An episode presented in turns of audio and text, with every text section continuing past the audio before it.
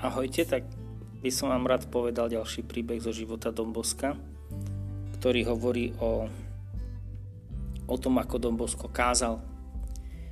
V roku 1857 prichádza do maličkého dedinky Saličeto a skôr ako začal kázať, tak ľudia ho tam prosili, aby kázal veľa a dlho a tak Don Bosco začal kázať a kázal asi hodinu a pol a, a skončil. A všetci ľudia čakali, že, že bude pokračovať. No on povedal týmto ľuďom, že už je unavený a že už nevládze rozprávať. Tak ľudia povedali, že oni počkajú, nech si trošku oddychne. A tak Don si trochu oddychol a opäť sa pustil kázať. Čo bolo zvláštne, že v tej dedinke boli tí roľníci zvyknutí obedovať o 9. hodine ráno a preto nikto z nich nepotreboval ísť domov, lebo nebol hladný. Na Dombosko začal kázať asi okolo 10.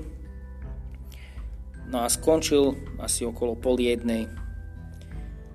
A keď skončil, tak zišiel dole z kazateľnice a vošiel do zakrestie a začal sa vyzliekať.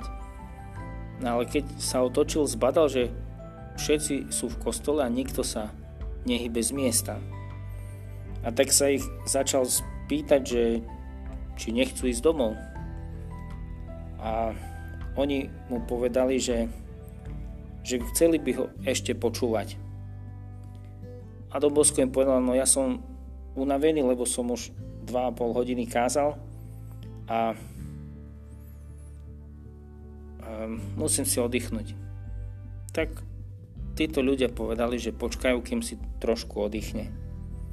A tak po krátkej prestávke Don Bosco zase vyšiel na kazateľnicu a začala asi jeho najdlhšia kázeň v živote – kázal a rozprával o Bohu a aj keď si robil malé prestávky, nakoniec celá jeho kázeň trvala viac ako 6 hodín.